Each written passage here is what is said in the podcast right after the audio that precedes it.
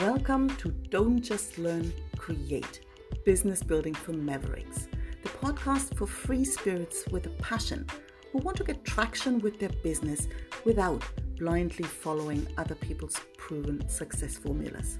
I'm Anke Herrmann and I'm your host. Tune in for weekly thought provocations, practical tips, and answers to your questions to help you take the struggle out of following your heart. Let's make this a conversation. I look forward to hearing from you. Enjoy.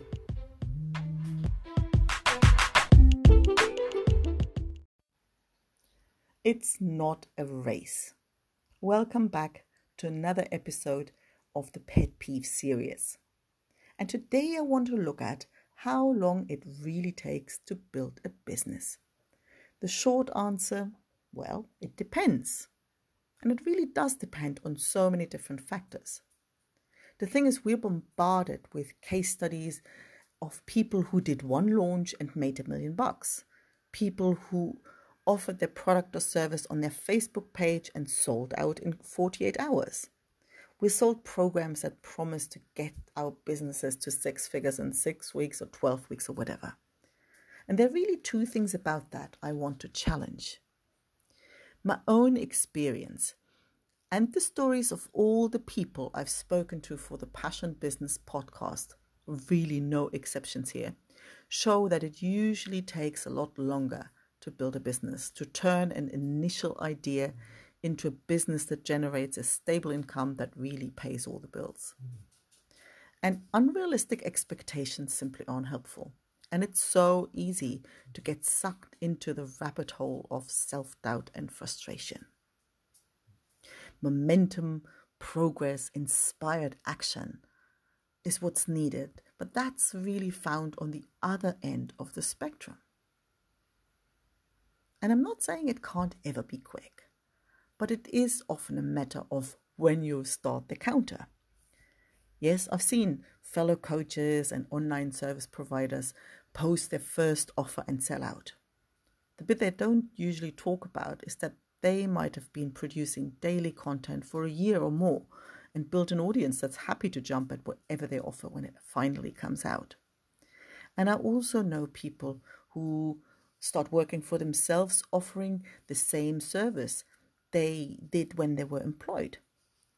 And they often get their business off the ground quickly because their ex boss or ex colleagues end up being the first clients and they already know and trust each other. Sometimes ex CEOs turned consultants have a large network of people who want and can purchase their services at prices that other people just find hard to achieve. And it also depends on other factors. Some people have a partner who's happy to pay for tools, coaching, or whatever makes progress faster. Others are single parents with no support at all. Some people look after kids, partners, parents. Others have just their own agenda to worry about. Bottom line, it's not a race.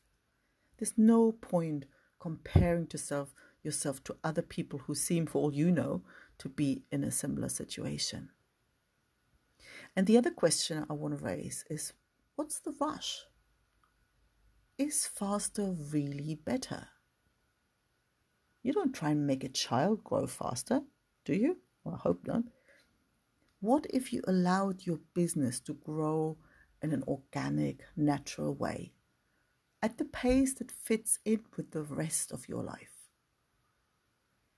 If there is a sense of rush and urgency, what is it you think business success will give you? And is that really something your business can offer? Most people, when asked that question, say something along the lines of freedom, fulfillment, satisfaction, abundance. So, what if that was the place to come from and not to get to? Let me know what comes up for you, and I'll talk to you again soon.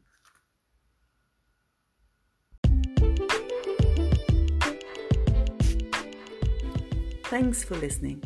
If you enjoyed the episode, don't forget to subscribe.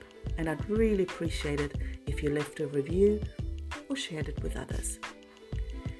If you're curious to hear about other people who started their own business, normal people like you and me, who share their entrepreneurial story to help you write yours, go to passionbusinesspodcast.com and check that one out as well. Speak to you soon.